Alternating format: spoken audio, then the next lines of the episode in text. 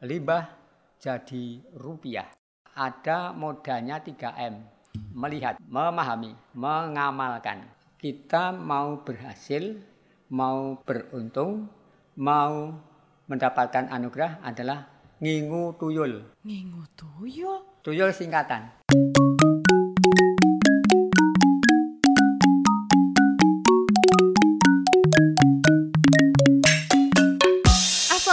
Warahmatullahi wabarakatuh Sahabat Tani siapa yang tak kenal Dengan Mbah Lasio yaitu sosok inspiratif Yang berasal dari Dusun Ponggok, Sidomulyo, Kecamatan Bangbang Liporo, Kabupaten Bantul, Yogyakarta prestasi Mbah Lasio luar biasa. Salah satunya adalah hadir di Turin, Italia pada tahun 2016 silam diundang sebagai perwakilan 62 negara yang hadir dan diminta untuk berbicara proses budidaya bibit pohon yang dilakukan secara organik.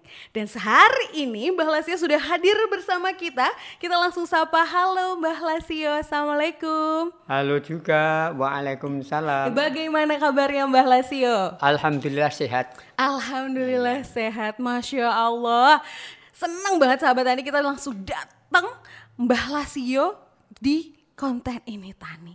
Iya. Sebelum kita berbicara tentang budidaya seperti apa, sahabat Tani, pengen tahu dong Mbah. Tadi kan ngebahas ke Turin tuh, gimana iya. ceritanya bisa ke Italia? Oh iya. Eh, sebetulnya pada awal tahun 2015, okay. ini saya menerima kunjungan tamu dari Italia.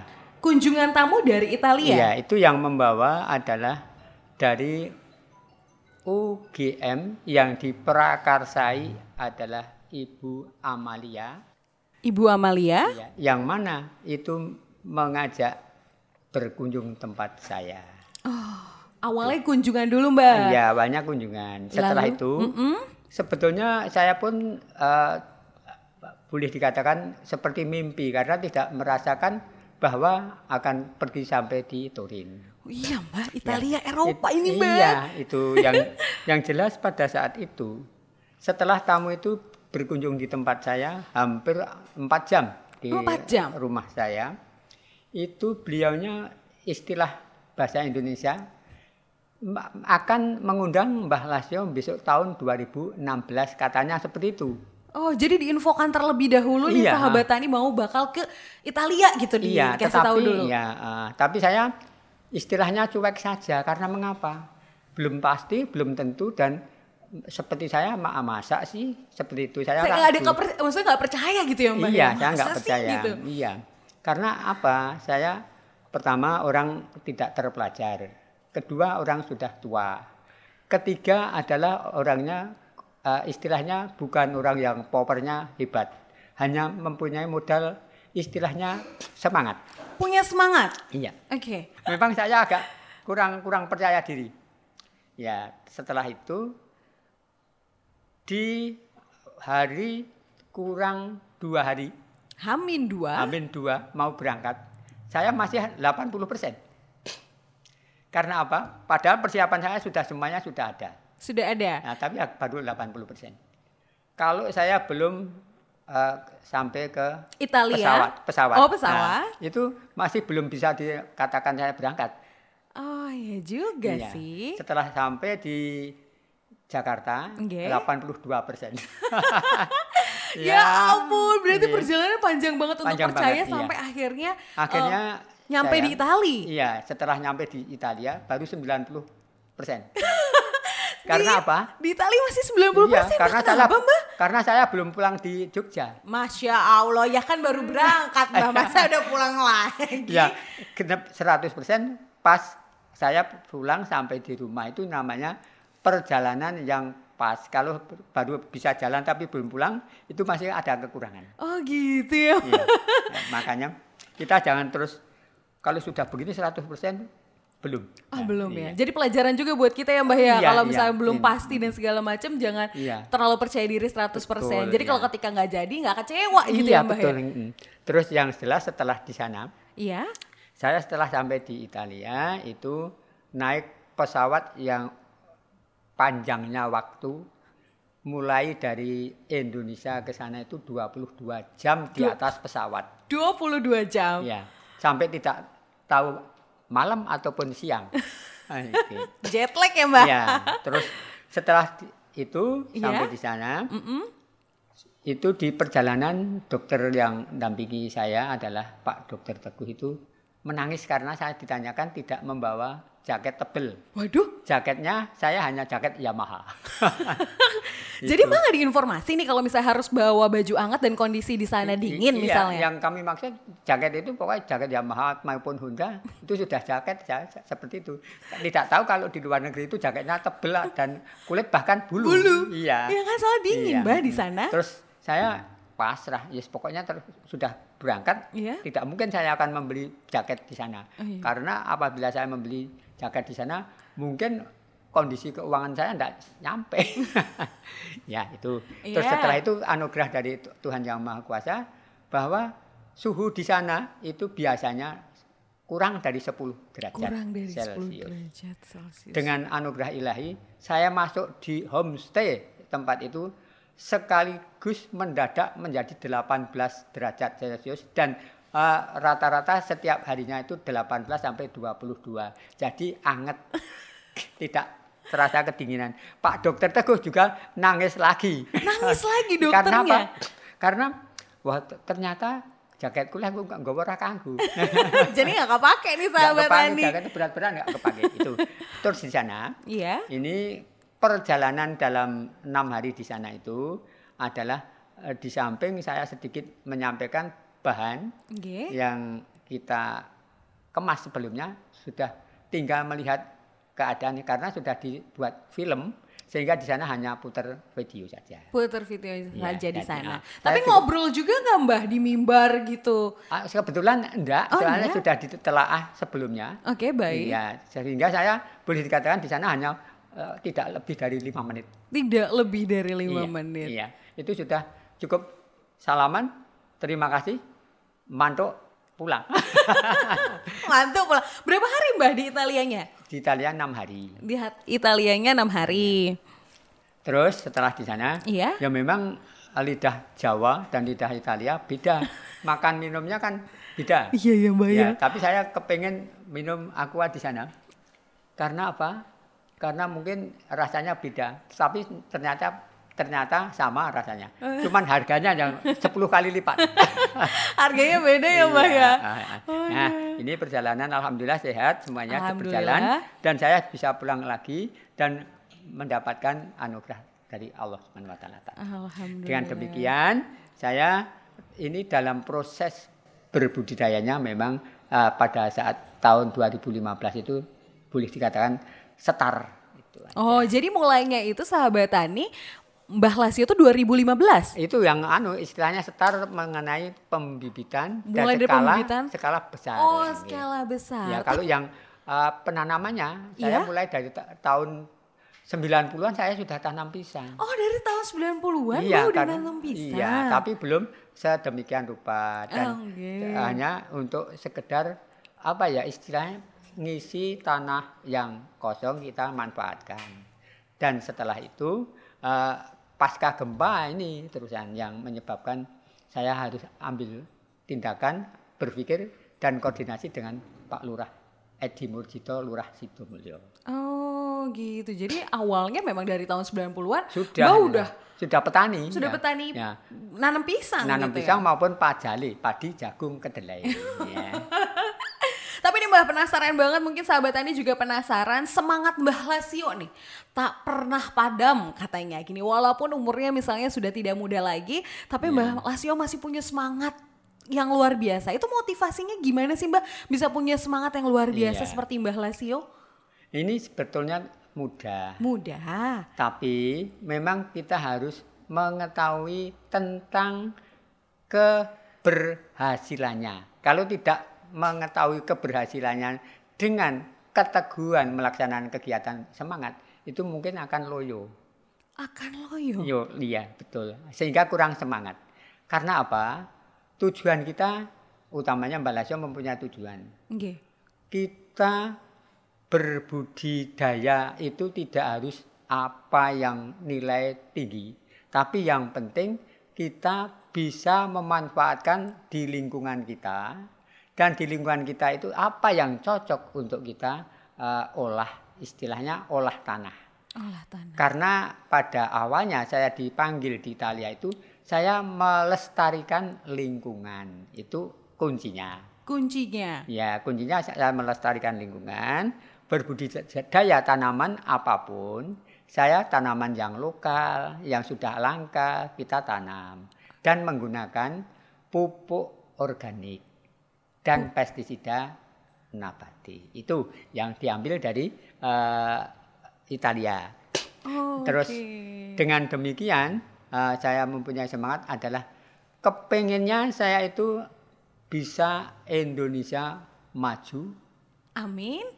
Lantas makmur. Amin. Dan lantas aman dan nyaman. Amin. Itulah tujuan saya seperti itu. Jadi apabila mempunyai himah atau cita-cita maju makmur itu artinya kita melaksanakan kegiatan harus mempunyai cita-cita makmur. Kalau tidak mempunyai cita-cita makmur, janganlah maju. gitu. Makanya itu jadi semangat ya, semangatnya ya, maju, Mbah Lasio. Terus ayem, tentrem, aman, nyaman, damai, kekeluargaan, uh, teman, saudara, family walaupun jauh tetap kita saling uh, menyatu.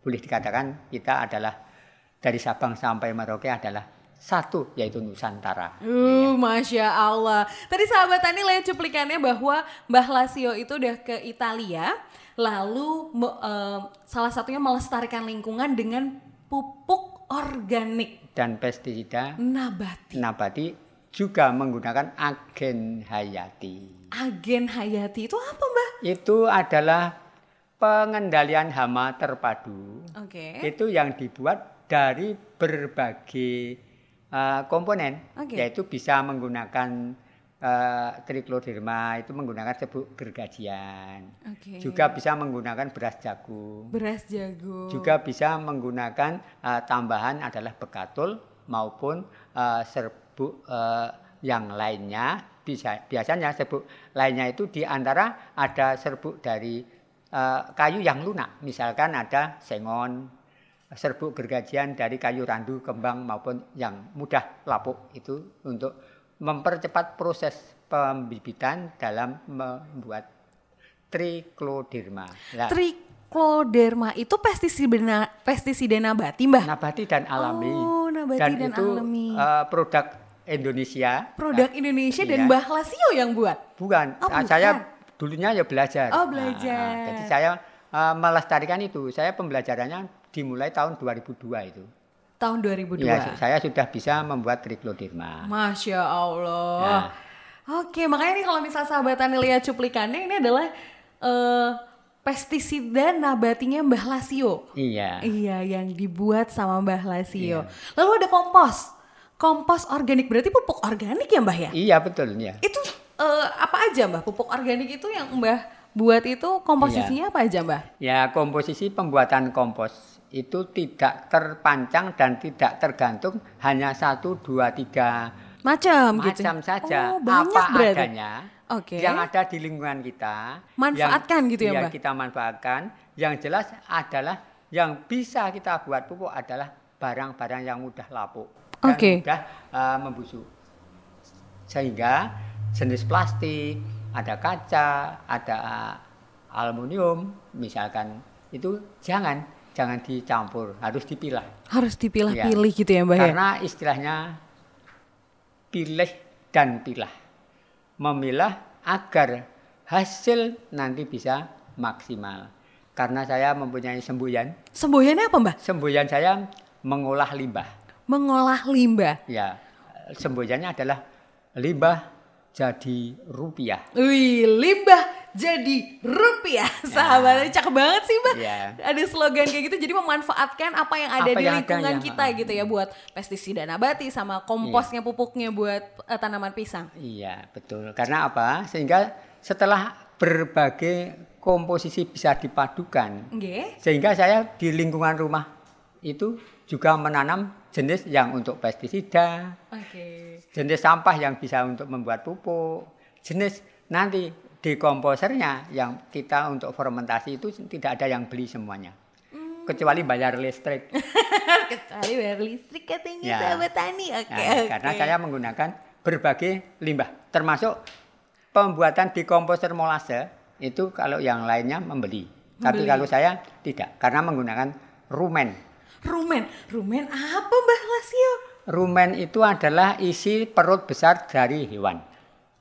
Oke. Okay. Jadi masih terbentuk seperti ada misalnya kambing, misalkan yeah. lembu, yeah. itu masih ada termasuk belum belum lunak, masih terwujud rumput. Tapi saat sudah di dalam perut besar itu, okay. terus kita ambil dan kita fermentasi, itulah untuk menghancurkan uh, untuk dekomposernya setelah kita membuat pupuk yang misalkan satu liter uh, dekomposernya bisa untuk setengah ton sampai satu ton. Uh, untuk, Masya Allah. Untuk istilahnya usar. Ya. gitu. Gitu sahabat tani. Jadi kita udah langsung ngomongin tentang pupuk organik dan pestisida nabati. Tapi sebelum itu, Feby pengen tahu nih Mbah Lasio, dulu tuh tahun 90-an ceritanya nanam pohon pisang itu gimana? Langsung nanam aja gitu? Iya, betul. Nanam aja nanam dulu saja, gitu. ambil dari indukan, dungkel, iya? langsung tanam. Langsung tanam? Ya. Oh, jenis pisang apa yang Mbah Lasio budidayakan? Kalau pada dulu tahun iya? 90-an itu hanya ada 4 sampai 5 varietas. Apa aja tuh, Mbah? Ya, di antara kepok. Kepok. Kepoknya itu dua macam, kepok kuning, kepok putih. Oke. Okay. ya. Terus sebetulnya tidak hanya dua macam, banyak, banyak. tapi yang kita tanam baru itu. Baik. Terus Ambon, ada Ambon kuning, Ambon lumut. Oke. Okay. Terus ada juga termasuk pisang rojo santen. Rojo santen. Raja Kidang. Raja Kidang banyak Raja juga ya, Mbak? Ya. Oh. Termasuk klutuk itu ya Raja Klutuk. Klutuk itu pisang raja. Oh, yang ada bijinya itu, Mbak? Iya, itu pisang raja klutuk namanya. Terus ada pisang uh, raja seri. Banyak ya, Mbak ya? Banyak. Saya alhamdulillah ini baru 30 varietas. Banyak banget kalau 30 varietas iya. ya. Iya. Masya Allah. Lain sekarang sama juga atau? Sama cara pembudidayaan. Iya, betul. Itu Betulnya sama, sama. cuman ada perlakuan yang lain. Eh, yang perlakuan yang lain. Di antaranya kalau dulu itu dari induk didongkel langsung ditanam. Dongkel langsung ditanam. Ya. Tidak menghiraukan itu kena virus atau enggak, enggak penting. Oh. Langsung ditanam. Makanya pada saat-saat itu pohon pisang akan lebih mudah kena penyakit. Hmm, penyakitnya apa aja, Mbak? Penyakitnya itu ada lima. Ada lima. Yaitu pertama trikloderma tadi untuk layu fusarium yang diserang akar. Oke. Okay.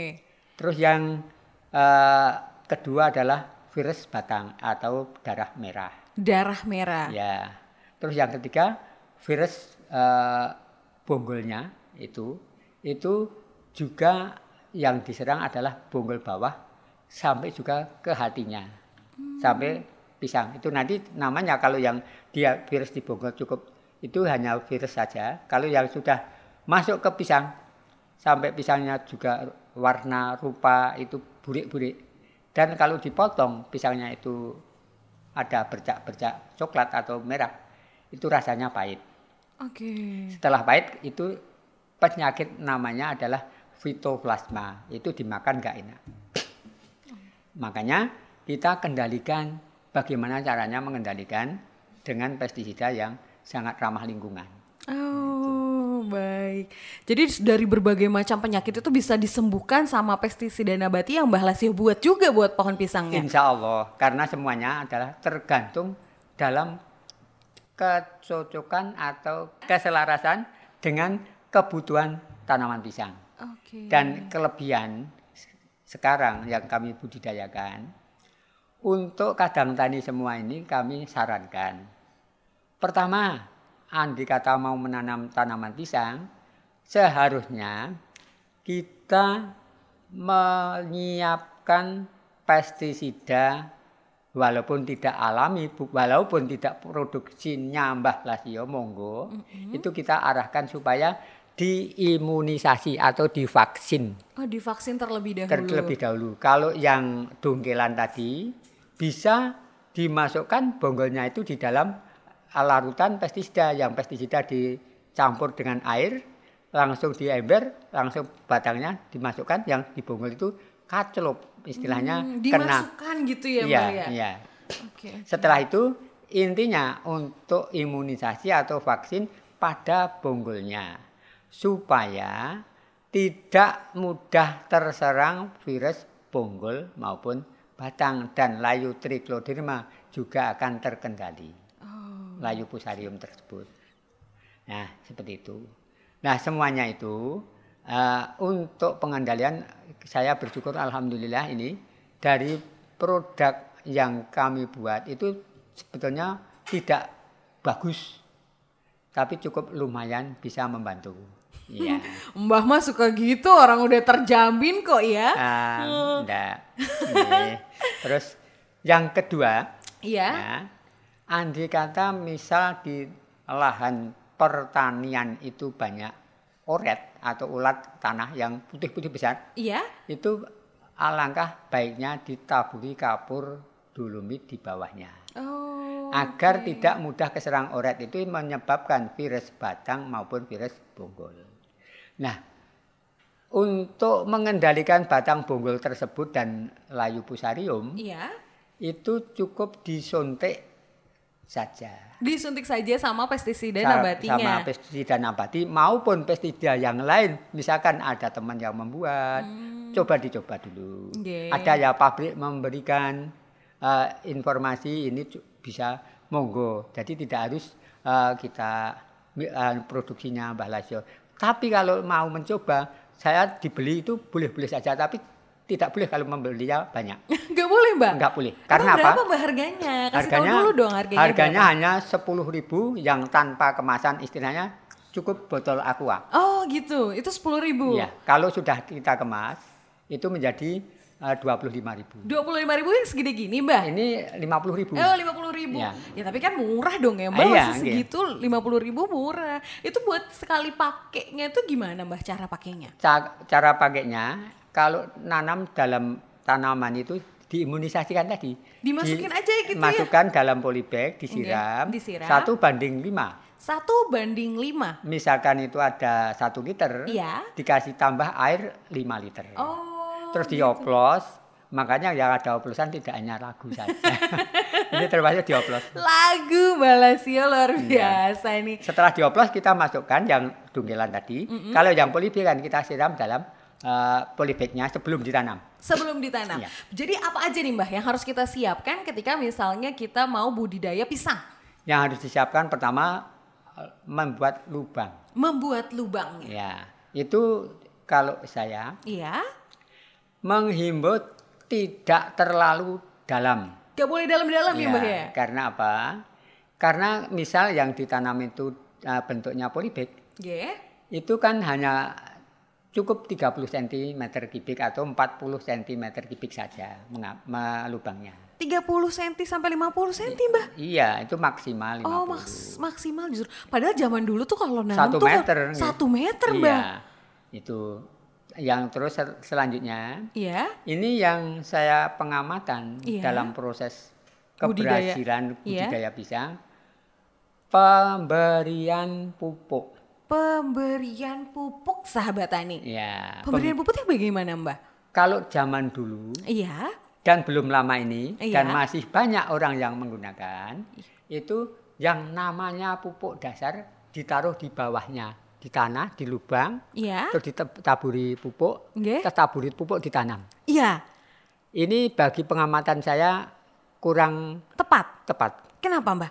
karena yang namanya pupuk dasar tidak harus dasar batang Oke. karena kalau di dasar dasar batang ini akan memudahkan virus memakan bonggol yang kanu keselean atau keletakan bonggolnya langsung nempel pupuk. Oke. Akhirnya kena Virus. virusnya ya. Yang pertama itu saya Baik. saya sampaikan kepada teman-teman. Terus yang kedua, pupuk yang ada di dasar itu tidak terserap 100%. Pupuk yang ditaruh di dasar itu nggak bisa keserap. Tidak bisa 100%. Kenapa, Mbah? Karena tanaman pisang Iya. akarnya cenderung ke atas. Oke. Sehingga cenderung ke atas makanannya ditinggal. Jadi nggak kena, nggak Ya, ternutrisi ya, Mbak ya? maksimal 60% yang keserap. Itu. Jadi okay. pengamatan saya, saya kan sudah mengamati Baik. bahwa nanam pupuknya di bawah, okay. terus di samping, terus yang di atas. Jadi Mbak udah nyoba nih mulai dari sudah. pupuk di bawah, di tengah, sama yang di iya. atas. Ya, yang paling jos atau bagus adalah di atas. Di atas ya Mbak ya? Karena begini, ini ditanam. Iya Mbak. Setelah ditanam seperti ini. Iya. Terus kita tutup dengan tanah sampai polybagnya itu bonggolnya pokoknya dan tarik. Iya. Terus ini baru dipupuk. Oh. Pupuk. Nanti apabila kena hujan, kena air, kena embun, kan jatuh ke bawah. Uh, humus, uh, humusnya itu masuk. Kalau yang di bawah sana kejauhan kalau tidak dikasih air dan kalau dikasih air tidak akan naik tapi mah ke bawah. Jadi malah saya meninggalkan. Jadi makin jauh ya Mbak iya, ya? Nah, itu. Oh gitu. Oh. Terus apalagi nih Mbak? Ya setelah itu ada trik pen, pemupukan. Pemupukan. Itu pun harus menggunakan uh, cara. Jangan sampai kita memupuk dosisnya sekian terus dipupukkan. Ada nah, caranya? Caranya itu misalkan dengan pupuk organik. Iya. Pupuk organik itu kita satu dosis tanaman pisang satu uh, musim itu 7 kilogram. 7 kilogram? Ya, itu diaplikasikan maksimal dua kali. Maksimal dua kali. Kapan aja tuh Mbak? Pasca setelah nanam. Pasca itu, setelah nanam? Itu 3 kilo misalnya. Tiga, iya. Nah, 3 kilo. Yang kedua jed, anu jedah 3 bulan 4 kilo. Oh gitu. Ya. Setelah itu bisa kita lihat posisi dan uh, pertumbuhannya. Oke, kalau pestisida bisa dibeli di Mbak Helasio, kalau pupuk bisa beli juga nggak di Mbak Helasio sekalian? Boleh. Boleh ya. Iya. Berapa Mbak harganya? Kalau tempat saya seribu rupiah per kilogram. Masya Allah, murah banget sahabat tani. Iya. Terus kalau misalnya Mbak Helasio nih, kan katanya dengar-dengar adalah uh, jualan juga nih bibit pisangnya. Iya. Ya kan? Mm -mm. Jualan bibit pisang yang rame banget sahabat tani. Saking ramenya nih segala segala jenis pisang-pisangan tuh ada semua ya Mbak ya? Iya belum, belum. Oh belum ya mas, ya. paling enggak Cavendish, Kapok, susu udah ada kan ya mbak? Ada ya. Uh -uh. Itu harganya berapa mbak? Saya menjual memang mahal, hmm. tapi saya mempunyai istilahnya uh, tanggung jawab. Tanggung jawab. Atau istilah boleh dikatakan uh, kita garansi. Wah, keren nih sahabat nih jual apa namanya mbah jualan bibit tapi ada garansinya. Iya. Ya kan denger-dengar juga kalau misalnya langsung diganti kalau misalnya bibitnya nggak bagus gitu ya mbak. Iya, nggak bagus atau mati. Oh, walaupun karena kesalahan uh, kita naruh pestisida atau pupuk tetap diganti sama Lesio. Iya, kecuali yang tidak saya ganti bila. Bila? pembelian bibit dari saya iya. itu dimakan sapi atau ayam atau ketiban apa saya tidak akan mengganti insya Allah dengan itu malah saya mendapatkan banyak doa sehingga tanaman itu semuanya kelihatan yang laporan belum ada Alhamdulillah jadi selama ini belum ada laporan belum ada Masya Allah Mbah Lasio. Ya. Makanya nggak heran kalau misalnya ngobrol sama Mbah Lasio tuh kayaknya Mbah Lasio udah ke mana-mana dan yang beli bibit tuh Wah, Jauh. dari mana-mana ya Mbak ya? Nah, ini kebetulan akhir ini iya? saya mendapat pesanan dari Banten. Dari Banten? Iya. Ini cukup terbesar bagi saya. Terbesar berapa Mbak bibit yang dibeli? 5000 bibit yang dibeli. Sudah memberi DP 16 juta. Masya Allah. Iya. Ini. 5000 bibit Mbak? Iya yang di yang dibeli bibit apa mbak? Itu Jenis hanya tiga macam. Hanya tiga macam. Raja, Raja, Ambon, Kepok. Raja, Ambon dan Kepok. Iya. Masing-masing lima ribu. Bukan lima ribu itu totalnya. jumlah totalnya. Oh masya Allah mbak, nggak takut rugi karena Ya, orang yang sudah membeli itu juga saya sarankan. Sarankan apa Mbak? Sarankan apabila merasa membeli bibit di tempat saya itu mahal, saya tunjukkan di sana mempunyai ada, di sana ada. Tak tunjukkan di tempatnya. Tak minta datang ke sana membeli di sana monggo. Malah saya kasih nomor teleponnya di kontak. Tapi yang dari eh, Klaten kemarin okay. terpaksa tidak mau pesan yang kami berikan uh, nomor teleponnya. Tetap saya minta dengan Mbah Lasio saja. gitu. Iya ya, jadi ya ya udah percaya sama Mbak Lasio ya, juga ya. Saya yang setengah heran itu dari Pak Arum uh, Secang. Secang. Le ya, lebih dari 30 kali datang di tempat saya. 30 kali ya. datang. Hanya membeli berapa? 10, 20, maksimal 20. Itu setiap datang membeli. Saya matur, Pak, di Megelang jalan Purworejo Megelang itu ada dan dekat Pak jenengan aku ngarep dari kata burung kowe mbah ini. Nah, jadi istilahnya aku rale larang. Gitu. Emang semahal apa sih Mbah? Nanti sahabat tadi penasaran harganya berapa Mbah? Tiga belas ribu per batang. Tiga belas ribu aja mah murah nah, Mbah. Ya kalau memang yang teman-teman ini kalau yang untuk uh, istilahnya instansi atau uh, pemerintah, pemerintah memang agak kami angkat harganya. Tapi dengan catatan kita harus kompromi dulu. Kompromi dulu. Karena apa? Iya. Karena PPH dan PPN. nah itu kalau yang diminta saya, aku ya keberatan wis regane mepet-mepet. Terus kalau yang membeli uh, sekian kon bayar malah angel. Mbah Lasio, Febi kan kemarin ke tempatnya Mbah Lasio, itu ada koperasi ya Mbah ya? Uh -uh. Koperasi apa itu Mbah? Koperasi Agro Mirasa Buga Bantul Yogyakarta. Oke. Okay. Itu notabene adalah koperasi produksi olahan pangan okay. dari bahan baku pisang maupun dari pertanian lokal. Oke. Okay. Terus disingkat koperasi tadi disebut koperasi Amboi. Amboi itu apa artinya mbak? Itu artinya Agromiras Abuga Bantu Yogyakarta oh, tadi. Itu artinya. Oh disingkat, oke okay, oke. Okay, okay, tapi okay. ada filosofinya. Filosofinya apa mbak? Filosofinya adalah A itu anggayuh. Anggayuh. Anggayuh um, berusaha. Istilah. Berusaha, ikhtiar. Anggayuh M mulyani bungso yang namanya adalah mulia atau merdeka atau bahagia itu mulyani bungso. Mulyani bungso. Amboy. B. B. Agayuh M mulyani B bungso. Bungso. O. Ojo leno. Ojo Akhirnya leno. jangan kita jangan lengah. Okay. Jangan pantang terlena menyerah, gitu ya? jangan terlena, jangan pantang menyerah, jangan malas. nah, itu termasuk harus kita tekuni. Oke. Okay. Nah, terus Z. Y. Yen arep kasembadan. Bila mau keberhasilannya tercapai. Oh. Itu ada filosofinya seperti itu. Masya Allah. Ya. Baik Mbah Lasio dan fakta terunik adalah Febi temukan adalah Mbah Lasio tuh punya diari. Saking rapih banget penataannya adalah Mbah Lasio punya diari. Betul Mbah? Diari itu apa? Iya Allah, maksudnya catatan harian Mbah. Ya Allah, Akbar. Ya, ya memang. Mm -mm. Ya, itu saya istilahnya untuk menganalisa okay. kebutuhan kita itu seperti apa. Jadi Mbah, Mbah Lansio catat? Iya, tapi setelah gempa kemarin itu saya istirahat pencatatannya. Oke. Okay. Karena apa? Karena sebelumnya itu yang namanya belanja apa saja tak catat. Tapi kalau sekarang hanya misalkan bangunan, kita uh, nota kita kumpul, okay. kita kumpulkan, dan kita tulis di buku harian. Oh. Itu yang bangunan-bangunan bangunan. Yang istilahnya bukan untuk dikonsumsi pribadi sendiri, gitu ya. ya. Kalau dulu konsumsi pribadi Wah, ya. dicatat ya. sama Mbak. Boleh dikatakan Mbak beli permen saja tak catat.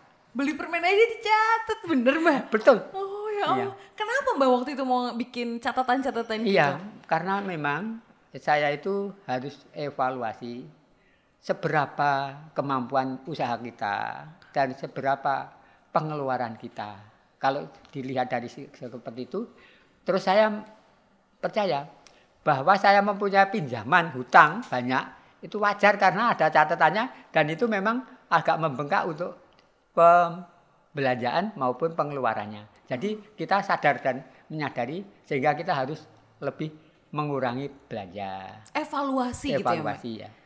Oke, terakhir Mbak, Pernah nggak Mbah, eh, Mbah Lasio lihat jantung pisangnya pada saat muncul di iya, pohon? Pernah. Pernah Mbah. Tapi pas keluarnya nggak nggak pernah. Oh. Tapi munculnya sudah keluar itu tak melihat. Oh melihat. Tapi, Tapi waktu pas, proses proses oh, belum belum. Belum selama ya. ini bertahun-tahun belum pernah belum, Mbah. Belum Andai kata bisa me melihat itu juga ada kelebihan yang istimewa. Istimewa. Ya, insya Allah seperti itu. Oke oh, oke okay, okay, baik. Memangnya kalau bisa kita pas muncul dilihat kita istimewa tuh maksudnya gimana mbak? Yang jelas kalau malam kan kita banyak kan tidur. Iya betul. Jadi orang itu memang riang tuh atau tirakat atau istilahnya DDP atau juga yang dinamakan uh, topo broto. Topo nah, broto. Iya. Itu istilahnya kepengen mau melihat prosesi. Itu iya. kan harapan, tujuan di hati sangat tinggi. Ya. Terus itu yang uh, misalnya tanaman pisang mau keluar jantungnya kita bisa melihat. Terus yang jelas kita berpesan kepada teman-teman kita yang pada pasca pembelajaran maupun konsultasi maupun apa jangan percaya dulu kepada Mbah Lasio termasuk pestisida maupun pupuk maupun bibit dan sebagainya jangan mudah percaya dulu dengan Mbah Lasio. Kenapa Mbah? Apabila belum membuktikan kan. Oh, tapi kan sudah terbukti nih Mbak. Nah, terus saya bilang biar satu-satu. Jangan maido dulu kalau belum mencoba. Itu. Jangan maido itu artinya apa? Jangan nyangkal. Oh. Jadi nek ora percaya boleh. Mm-hmm. Ini nek terus urung-urung oh, mencari ini nah, itu istilahnya jangan percaya dulu. Iya. Tapi jangan mudah uh, apa ya istilahnya menyangkal oh. itu. Istilahnya kita harus mempelajari dan harus mengamati dan mempelajari dan mengamati itu ada pesan kalau dari Mbak Laiso itu harus ada tiga hal. Tiga hal apa aja tuh Mbak? Ada modalnya 3 M. M 3 M. M pertama melihat. Melihat. M kedua memahami. M ketiga mengamalkan. Mengamalkan. Atau melaksanakan. Melaksanakan. Jadi kalau kita melihat okay. sudah tahu tanam budidaya pisang berhasil, tapi hanya melihat kapan panennya kalau tidak nanam.